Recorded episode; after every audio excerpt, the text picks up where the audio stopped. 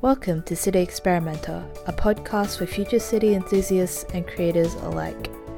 In this episode, we interview Gene Leynes and John Levy from Chicago's Open Data Platform and talk about how the implementation of their open data portal has changed their city for the better.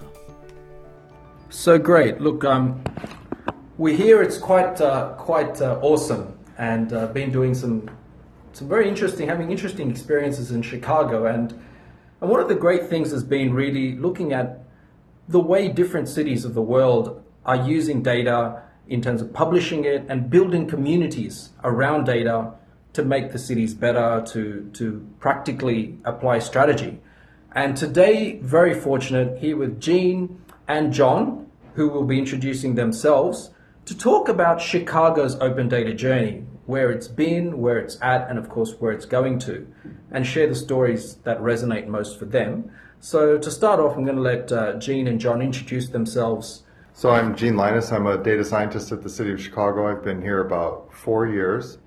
And uh, during my time here, I've worked on a lot of different uh, predictive analytics projects that are focused on uh, optimizing city operations and improving uh, delivery and improving the lives of our citizens, uh, improving the, the delivery of services. So the first thing I worked on that's gotten a lot of press is the food inspection application. So we have this this uh, situation where there were not enough inspectors to do as many inspections as we needed. And they've since beefed up the staff a little, a, a little bit, but the we um, developed this algorithm that would give a prediction or give a score for each restaurant and how likely it was to have a critical violation. And so that was based on uh, past violation data, uh, air, surrounding crime, surrounding garbage complaints or sanitation complaints, um, how long the restaurant's been in business, and what kind of licenses they have. Like, do they have a liquor license or a tobacco license? Um, a couple other notable projects. Uh, we've done a predictive model for West Nile virus lately. Mm-hmm. We've also done um, developed this thing called LeadSafe, which is a, a, free API that's available for doctors and hospitals to predict whether or not their um, patients are likely to have lead poisoning between the ages of, well, prenatal uh, up until one years old is the uh, is the target target audience for that. Um, what am I missing, John? I feel like there's another big one that's um, anyway, those those are those are a few of them, but we've we've done quite a few different predictive modeling projects uh, like that. But it's all based on the open data that we. Uh, so I'll let John talk talk about that. Sure. Uh, so I am uh, John Levy. Uh, I run the city's open data portal, which basically involves sort of everything beginning to end, uh, working with departments to identify and develop new data sets um, getting them up there. One of our big things has been automation. One of the first, I've been doing this now for how long has it been? Uh, can't remember. It must have been like about since 2012, something like about six years now. It doesn't seem like that long, but um, basically, I came at this uh, not primarily from an IT background. I am by training uh, undergrad in biology, master's in public policy, was mm-hmm. in epidemi- epidemiology for a while, although I have to admit, never actually finished off my was originally going to be a PhD degree, but kind of ended up doing this instead. Hmm. so hardly the only person in the world. Um, anyway, uh, but so, but actually, because of that, had spent a lot of time in healthcare, public health. Uh, actually, originally came to the city with the Department of Public Health.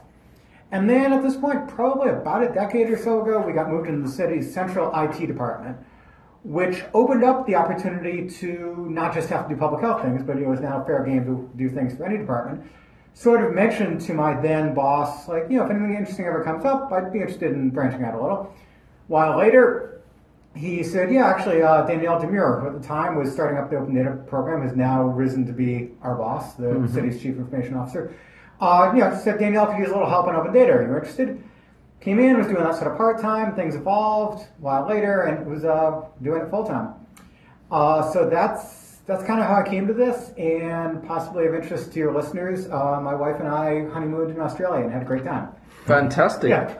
and this is this is very much an introductory conversation, and all things well, we can have some in-depth one-to-one Gene on some of those applications you mentioned, and John on that aspect. But I was wondering if you could talk us through this portal in terms of what for you are some of the when we feature this link, what for you are some of the key aspects of this portal, and yeah, One thing would be that uh, about a little over a year ago, Mm-hmm. we moved from what had been our homepage since the time we started, which was basically just the data portal itself, Mm-hmm. to this. And one of the things, although I'm actually always curious how many people scroll down and see all of this. Uh, obviously, across the top here, we are featuring uh, you know some of our um, some of our data sets that we want to sort of highlight, and that's something we can just switch out on our own. Uh, then, you know, some things here that help you, one way or another, find uh, data sets. And by the way, the, got both search bar and the categories, and we had a lot of conversation when we were designing this as to whether what to do with categories. Are categories truly useful? We actually did. There's a um, group out of Chicago. Uh, Gene, you may need to remind me if they still exist here, but I mean, uh, the CUT group, uh, Civic User Testing. They've got a whole methodology where their basic idea is they've got regular residents of Chicago that they've recruited who have a wide range of technical experience. Uh, and basically, they what they do is they bring them out to some public place, often a public library, just because it's easy to get, uh, with somebody who has a, a technology thing that they want tested in front of users. Um, and I think they compensate these people with, you know, I don't know, like something. Twenty dollar Visa gift card. Twenty dollars Visa gift card. There you go. And I think bus fare. So you can Okay. Um, so we actually did that one of these days. Uh, we uh, had them out to a library. We, we went out there and we had them look at sort of our mock-up and say, what do you like, what do you not like? And there's a whole sort of structured way of doing this. And this was actually you know, one of the questions was what to do with categories. And in particular, if somebody's looking for something first, what was their expectation about what they would find on the portal? And then even if they identified something that truly existed, could they guess the right category? And in a lot of cases, no. And the, and the problem is it's never going to be solvable because it's not like we think one way and the entire rest of the world thinks another way. There's you could take certain data sets and you could put them into any number of these categories, Yep. and there's just but it has to go into one. yes, Uh, by the way, behind the scenes there are also tags where you can actually have as many tags as you want. But at least for the moment, we kept we kept this. Um, then the key difference here, Yes. yes, is we wanted to go beyond just the portal itself. So Mm-hmm. then we've got some things here. We highlight some applications that have been created. yep, Uh, we have some information about Data Portal, including some YouTube, links to some YouTube tutorials. yep, Um, this here, which actually automatic, it's another one of our automated things, uh, updates automatically whenever we publish something to um, digital.cityofchicago.org. Um, it ends up getting repeated over here. Um, okay, or at least, uh, I have to remember what the logic is. It may be only if we have it tagged as being an open data thing as opposed to something else. Uh, and then here, um, under developer news, same general concept, except it pulls from two places. First, our dev blog, uh, which is dev.cityofchicago.org slash blog. Yep. Secondarily, though, uh, from Socrata is our data portal vendor, from Yes. their from their, their blog. So you can actually see that each of these is noted as source Chicago or source got you. Socrata. And actually, uh, Yeah, no, What's they're the gonna, Socrata down I there, was gonna say they're Socrata. falling off. They're gonna fall because since we only have the most recent twelve. Uh, if we publish a couple more things, we're gonna have we will bump them off unless they publish something. There's an Um, incentive. So yeah, there we go. Um, so one of the things here is that we tried to you know have it be more sort of a homepage for the city's open data efforts as a whole, and even its application efforts to some degree, not just purely the data portal itself. Yes, Um, and then you know uh, probably people who are listening to this are probably you know you know sort of know what a portal looks like. But yeah, basically we just sort of got our you know we've got our data sets uh, and various uh, views. We try to we try to put a pretty good emphasis if we can on putting hopefully pretty good metadata around Yes. data sets. Yeah. Um, Which I mean, I'll admit, for anybody who's doing this, I mean that will slow you down. Um, there is a substantial amount of time, and there's a little bit of a trade-off between getting a lot of things out and getting a lot of metadata around things. But Yeah. we try. Um, Yeah, I want to jump in and say Yeah. something yeah, here. do.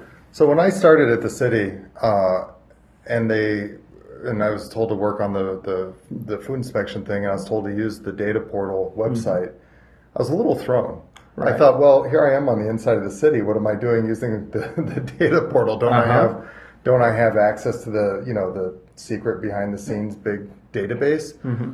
Well, it turns out that a lot of the users for the data portal are, are actually internal users. You know, by keeping really high quality data, keeping it updated, having they do a lot of the heavy lifting for the ETL for you. So a lot of times, some of these data sets are very, very messy. If you went, if you try to compile the data um, manually, uh, they come from multiple tables. But a lot of judgment has been put into making these represent actual real life events, like representing a food inspection, representing a building inspection, representing a specific complaint and its resolution. Whereas if you wanted to get that data, you would have to write a SQL query that would hit, that would hit many different tables. Yes. And so, I, I want that's one thing I want the world to know is how much value is in here for internal and external uh, audiences. Thank you. Appreciate it. And actually, one as a jumping off point there, one of the things that occurs to me, and we have a number of things that we try to do. Um, while you have to to some degree, we actually try to be careful about transformations and curation. Uh, we do very little cleaning of data, and what we do, we try to be pretty public about what we're doing. Because I think problem is as soon as we start to clean something, we're having to apply our own judgment, and somebody else might have different judgment. Um, so um, a lot of time, you know, what we try to aim for more or less is you see what we see, with some obvious exceptions. Uh, clearly, there for privacy reasons, there are things we've got access to that we're not going to publish to the portal and things like that. Um, but as a general rule, uh, and one of the examples is one of my favorite data sets, although unfortunately right at the moment it hasn't been updated in a while because of data problems, but hopefully soon, is all the taxi rides in the city of Chicago. Sure. Uh, we actually put up a blog post about that. Um, uh, one of the, so we paid a lot of attention there to privacy, and we described some of what we did on privacy. Uh, but one of the other things was we described in some cases where we felt like we had to transform data a bit because there were some just plainly ridiculous things in there. Uh, $10 million taxi trips, um, things that are clearly data errors. Um, and even at that, I probably would have left them in, and the main reason we didn't is because we've got some visualizations around it, and the problem was that just completely messes up your scaling, and you just can't see the real stuff. So what we did is we, we set some still very generous uh, limits, uh, and one of the things, for example, was on distance, because you know you see something like a 900 mile taxi ride. And I think that can't be right. Except for the fact, you know, we ended up talking actually to, to somebody we know who actually used to drive a taxi, who said like, oh yeah, I once had a guy who paid me to drive him to New York from Chicago. It's like, well, okay, actually, maybe this is a real taxi ride. Yes. Um, so basically, because they had to draw a line somewhere, and because you know we're always looking to be like have a little bit of fun at least, I actually went and and tried to figure out what is the farthest point from Chicago you could drive uh, and still be within the continental United States, um, and came up with. Um, the very tip of uh, like the peninsula of Alaska or something. oh, which, which, by the way, I don't know. Technically, is that kind continental in the United States or because it's separate? I don't know. Yeah, I don't know. But at least that you could drive to. We we're not going to do Hawaii because you clearly can't drive there. No. Um, but regardless. Um, so basically, we said, okay, that's our cutoff. Whatever that distance was, I think it may be the- 5,000 miles or something. That's the longest taxi trip we will support. Okay. Um, but for the mo- but we also wanted to be transparent about what we've done. But for the most part, we try to pretty much leave it alone. And one of my other things I tend to say to people is, open data is messy data. Uh, You will, if you look through it, you'll find some strange things because in any real world system, and this isn't just government, and I'm sure it's private sector as well. If you look at you know millions of records or something, some of them are going to be a little funny. Yes. Or wrong. I mean, Oh, yeah. so, stuff is wrong, and Yeah. it's that's just data. Sometimes data is wrong. I mean, we've all experienced it. I mean, you know, seen it on bank statements. You Yeah. see it, you know, in places where there's a lot of checking, there's still errors. Right. And it's funny, you know, I've, I've, I've heard the pushback where people say, well, what if we publish something and it's not right? I mean, to my knowledge, it's never been a problem. I mean, because I think people who are ingesting the data know enough about how to uh, make it, put in their own safety checks for their own purposes. Yep. Yeah, and um, and that has worked out better than I feared at first. I mean, I didn't know how it was going to go over. I found the open data community is generally very forgiving. We've had times when 'cause everything will go wrong sometimes. You know, we've had some moderately major errors in data, and somebody, including even from the press, will notice it. But rather than writing a story to nail us, we've had times where they just drop us an email and say, "Hey, by the way, did you realize such and such is going on?" Yes. And we say, "Oh yeah, uh, thank you. Uh, let's go fix that." Yes. Um, so, and that's, I think, the way you'd want things to be. And we get a fair number of uh, cities or whatever that are looking to start up open data programs that want to know how to how to start up and what advice we have. And you know, one of them is automate if you can. Uh, but beyond that, sort of tongue in cheek, what I tell them because there's this, you'll get this concern from, potentially from internal users, although they've actually been a lot more um, into this than I expected when I first came to this. Of like, you know, well, if we put this out, is this going to reflect badly on us or whatever? Is, is going to bite us? So, you know, basically, you know, my tip is develop 10 years of experience of being able to tell people this hasn't bitten us yet. but of course, you can't bootstrap 10 years of experience. No. What I have told them though is that they can they can say like, I talked to Chicago.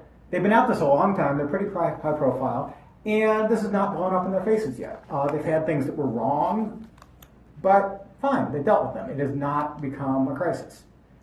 That's really interesting, and I want to just come on something that was covered by both Gene and you, John.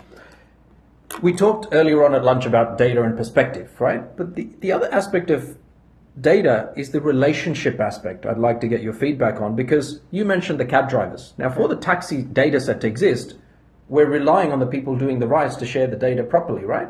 Are we not? What it actually, uh, the way it actually works in Chicago is there are two major payment processing companies that run that, that hardware and software that you'll see in all the cabs.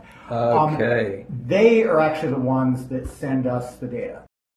for me, in terms of data, the, the relationship aspect is key because you'd want to have these relationships with these people creating the data that's required, like whether that's the restaurants in terms of how many different aspects. And then would you not say the other aspect is building the community, which is very timely given we were just over lunch talking about our user meetup groups and we were just talking about the the DataMade uh, hack weekly hack night. So wondering if you could, yeah, just talk us through what your take is on relationships from an open data You data. know, I wouldn't mind saying just that, like with the food inspection app, this was a big deal.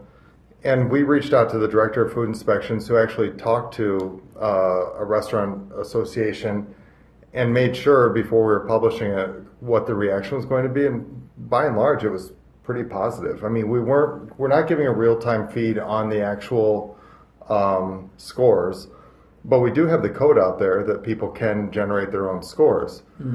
There's one variable that's missing, so they can't get the exact same score that we get, but they can they can get it historically for a certain for one specific time period, and they can uh, get a sense for what it should be.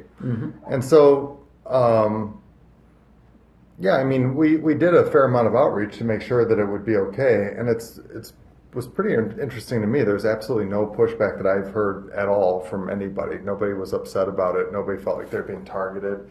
Nobody felt like we were being unfair to certain communities because what does it mean to send out more inspectors to a community? We're not cracking down on them. We're we're helping them. Yep.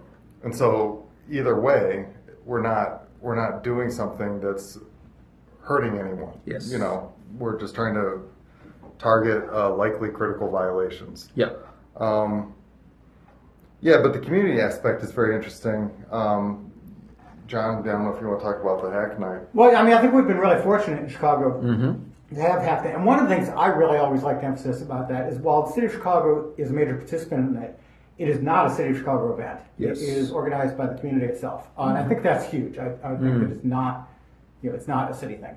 Yeah. Um, so, but I mean, that, that's been great. And I don't go you know, all that often. I go from time to time, and it's mostly just because of schedule. Um, but it, it's been useful, and it's been useful having people in the community that you can sometimes bounce things off of to say, you know, what would you think if we were to do such and such. And one of the one of our, I think, fairly explicit use cases is we will sometimes put data out that may even still be a little raw. Uh, and c- rather than the city having to come along and create some app on top of it, which costs money, Yes. um, basically somebody out in the civic community will create it. Uh, Yeah. And probably the best example is it, it predates my time, uh, but every year we, it's always funny, the, the, in, in any city, it's the little things that affect people's lives that they care about. Yes. Uh, so here in Chicago, during the months of, I believe, April and November, the street, Department of Streets and Sanitation comes out periodically and street, sweeps the streets. Um, on the day they're going to sweep the streets, you have to get your car off that side of the street, or else you'll get a ticket and they won't be able to sweep in that spot. Uh, all of us who own cars in Chicago, have, every once in a while you mess up and you get a ticket. So this is something you try to avoid. Um, and they do post a day or two before, but the schedule is actually known at the beginning of the season. So what we do is we put it out on the data portal, and as a human being, you could understand it. I mean, it, it's you know, even if you have no technical background, it's not that cryptic, but it's not the most user friendly thing. But there's this guy, uh, Scott Robbin, who has created this app called sweeparound.us, sweeparound.us, that as a private resident I subscribe to, where basically it ingests this and then creates this really nice page where you can put in your address and I'll tell you, okay, these are the dates that your street's going to be swept. Fantastic. And if you want, I'll send you an email a day before, a week before, send you a, um, a text message or whatever. So basically, we're putting up just the data, and somebody else is coming along and putting the nice interface on top of it at zero cost to the taxpayers. Fantastic. Yeah. And I wanted to, I guess, and I'm mindful of time because we talked about it. Two aspects, and certainly we can elaborate on them in future conversations. And these two things are one is the sharing of data, and I'll elaborate just very quickly on that. And the second is the measuring the value of open data, right? I'd like to start with sharing of data because you mentioned there's a bunch of apps. And what's the protocol or etiquette or conversation with these apps on sharing the data that they generate with the city? Okay, so say uh, Sweep Around US is generating data based on the kind of requests and pulls. Is there an etiquette for them to then share that data back to the city? Uh, what's not- your thoughts around that that? Aware Around sharing of data? It's not the city other data. No, it's the app's data, but could the So- city not benefit from that? I haven't even really thought about it. I mean, it, I mean, as far as I know, there isn't any standard on that. Or what tends to be, it's a little bit on the side. What tends to be more of an issue is sometimes we have paid city apps uh, that are run by some third-party vendor, and especially when we need it for open data, sometimes there have had to be negotiations to get your own data back. But um, and so all I mentioned there is like just for anybody. I mean, I think we've gotten better about it. When you write contracts, make sure that you've got rights to your own data. That's Um, right. That's absolutely right. Yeah. For any open data program, Mm-hmm. you critically need to make sure that you have specifically spelled out that your data is free to be returned and how it gets returned. Because it's it's a resource hog to like you can't ask them to basically generate reports for you Yeah. because that would incur expense on their behalf. But you have to say something like, oh, we want a nightly backup of the whole database, or we want access to all the tables, or we want API level access, or we want SSH access to your server. Like that kind of thing, you need to you need to be specific because otherwise they will play games with you and make it difficult for you to get your own data back. Sorry, John. Yeah, no. Yes. So that's. Uh, but as far as what you were talking about, it hasn't come up, and I don't know. We haven't really thought about it. If it did come up, I guess I'd want to look at it a little bit situationally. But I'd be, I'd want to be cautious. People rightly get concerned about the government, and I don't necessarily want them to have to worry if they go to sweeparound.us or whatever that somehow the city is tracking them. Like I don't even know what somebody would be worried about, but you know, like oh, are they whatever? Can they identify my car and come looking for my car? Do they? Um, I, I don't know, but people Yeah, yeah. people get worried about various things. So I would want to be cautious about that. Um, Okay. Yeah, I So- would think we couldn't really do anything with it because it's not our. I mean, we could make an agreement, but yeah, I don't think there's there's anything we want there, and I don't think it Okay. would be appropriate for us to republish it.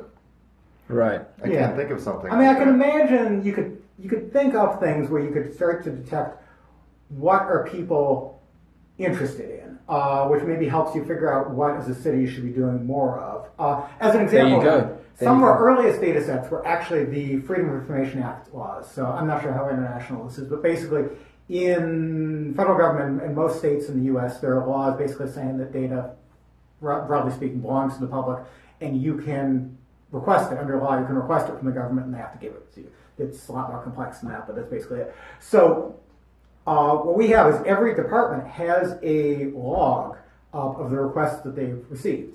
Um, so one of the things we had an intern do once was kind of look, do on a more formal basis what we've done informally is kind of look through here because because part of what we'll do is we'll see like if the same data is being requested over and over through a Freedom of Information Act request, maybe that's a good signal. We should just put it up on the data portal and then people don't have to bother.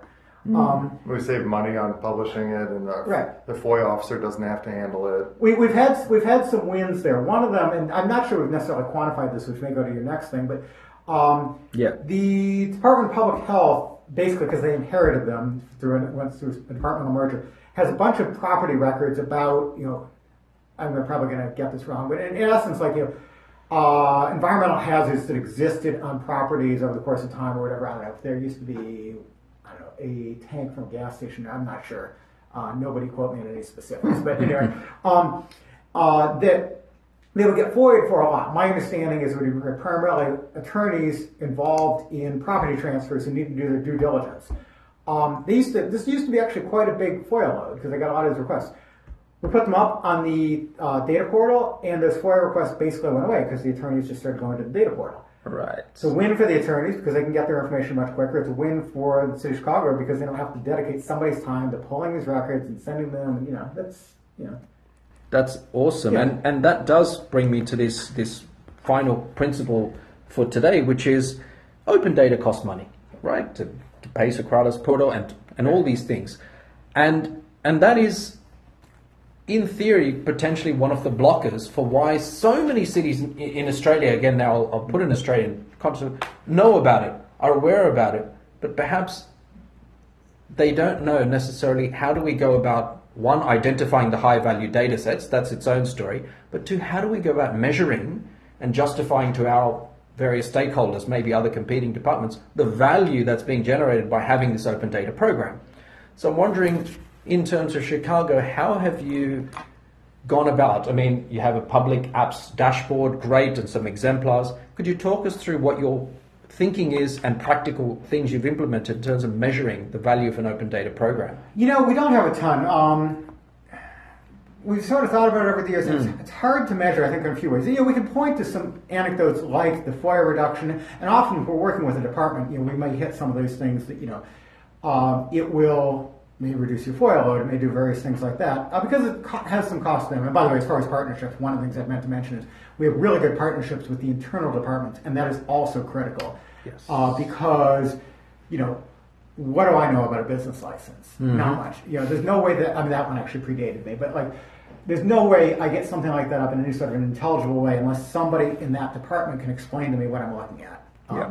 So, um, so we can pitch some things like that. Certainly, there are quality of life things. Certainly, uh, to the extent we can feed it into some of these predictive analytics. I mean, there you may be able to quantify, you know, what we've done, how we've made things. more That's efficient. true. Um, Yeah, if we, I Um, mean, if we can, if we can prevent one or two children from not being lead poisoned, I mean, what's the value of that? You Yeah. know, that's that's uh, tremendous. Or, you know, even for that matter, if you can totally Uh, totally you know, if it leads to more, I mean, some of the things you're doing potentially lead to uh, more efficient tax collection, or might lead to more efficient routing of, of inspectors, or you know, things like that. that You can probably put a dollar value on. Um, we always talk about economic development. We've had a hard time measuring it. I think we sort of know and believe intuitively that you put this data out there and it is useful. Uh, part of the thing is we've basically never been able to identify companies that we like. We're built on open data. I mean, maybe in the tech space a little bit, places like a DataMade, maybe sort of.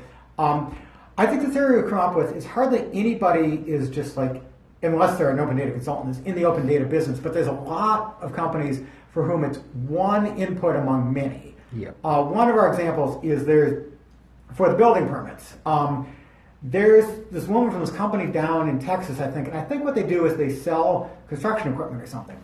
Quite cleverly, it sounds like one of the things they've done is they hit our building permits data set every morning to see, okay, well, if you've applied for a building permit, chances are somewhere down the road you're going to need some equipment. Maybe this is a sales lead. Um, so, uh, and if the data set happens not to update one morning, which happens from time to time, usually by you know 9:30 in the morning, we've heard from her because apparently it sounds like this is part of her morning process is to check our data portal. So clearly, this is one small thing into her business. Now, in that case, I guess we're fertilizing the business of Texas, not Chicago, but whatever. That's- um, but then the final one for me, and this is going to be me personally and getting a little Pollyanna-ish, is I always want to be careful about this because what what dollar value do you put on democracy? I mean, part of what we're up to is transparency, yeah and I don't I don't know how to quantify that, but I believe that it's valuable. Yeah. Yeah, I'll, I'll give you another really short answer. So, the um, if you asked me to value how much Google search w- were, was worth, and it wasn't a publicly traded company, I wouldn't know how to value that. I would say, well, it seems pretty valuable. You know, turns out it's extremely valuable, Yeah. and we have a market value to prove it. yes um, you know, making data available and making it open and easy to find and organized, uh, yeah, I think it adds tremendous value. And I think it's it adds value in so many different little ways that I think it's really difficult to accumulate them all. There's probably someone who has. that person might be the better one to ask, but um, yeah, you don't. It's hard to it's hard to estimate where data is going to be used and how and how valuable it's going to be. Yeah. Well, and it's part of it goes back to, I mean, just even valuing government at all is difficult because I mean, if you're Google, Right. I mean, they do a lot of other stuff that actually I think is, is probably valuable in the Sure, world. But, sure. but beyond that, but yeah, it's a for-profit company. You can, you know, you quantify it in dollars. You can even Um, just look at the search part. you can look at search, but you can also you know you can look at return to shareholders or whatever. Like that's sort of what a for profit business is after. Like we're not about money, so it's hard to tell. I remember, I mean, thinking back to my public health days, you know, there was a discussion that it's how do you how do you put a value on public health? Um, I mean, it's tough, especially because, and this comes up even from some of our stuff. Some of it is, you know, that outbreak you didn't have last year. That's because of us. Mm-hmm. Over In the first place, you don't know for sure that you didn't have that outbreak, but you know over the course of hundred years that you didn't, you know, you didn't have a certain number of outbreaks. And then what's the dollar value of not having that outbreak? Although maybe that you can quantify. So it's a, it's a problem in government, I think, in general. Is and as part of why I was pushed back a little bit against trying to be held to for-profit world standards, since that's not our world. Yeah. Yep. Uh, no, at the same time, we're very aware of the idea that we are spending taxpayer money, and you know we have to be careful with it. We have to be responsible with it, and I think we are. Yeah, I mean, I think the overhead on the open data is actually pretty low. It is. I mean, it's your salary and whatever we pay Socrata, as far as I know. I mean, it's not much more. Pretty much it. It's not much more beyond Yeah. that. If Um, you want to know my salary, it's up in the open data board. so yes, uh, mine, mine, mine as well. um, yeah. So the you know the two different ways you create value are you know actually creating value and reducing cost. I mean, I do think it does reduce cost. yeah. Um, yeah, it's hard to it's hard to put a number on it though. Great. Well, that's that's amazing, guys, and there is so much in this world, like as in this this world of open data, and and how it touches on so well everything, right? And we keep ta- hearing this word of evidence-based policy, and really getting policy to be far more agile and and open data is, is a great tool for enabling that because when we can see what people are wanting and perhaps one of the best ways to practically implement policy is to actually look at what are the data sets that would support it and get the community around it. So there are many, many things. It will be great to continue this on. But for today, I'd like to thank both of you for all of these insights. And what, of course, we'll be doing is, or myself and and uh, close colleagues, is summarizing this, sharing this with you beforehand, and obviously you'll be posted and and kept Great. abreast on that journey. But yes, thank you very much for this time and the inaugural episode of the City Experimenta podcast is here live from the city of Chicago and uh, the one of the offices of City of Chicago. We have an office. There, there's a office. Oh, we have several city, offices. several offices at City Hall, but we are here on the South State Street premises, and we will we will keep coming to you with more insights around the future of cities and how data enables that future. And finally, just uh, once again, big thanks to Gene and John. Gene, full name? Oh, Gene Leynes. Gene Leynes, John Levy. John Levy. Great, and speak again soon. Thank you for listening to this episode of City Experimenter, brought to you by 99 AHA.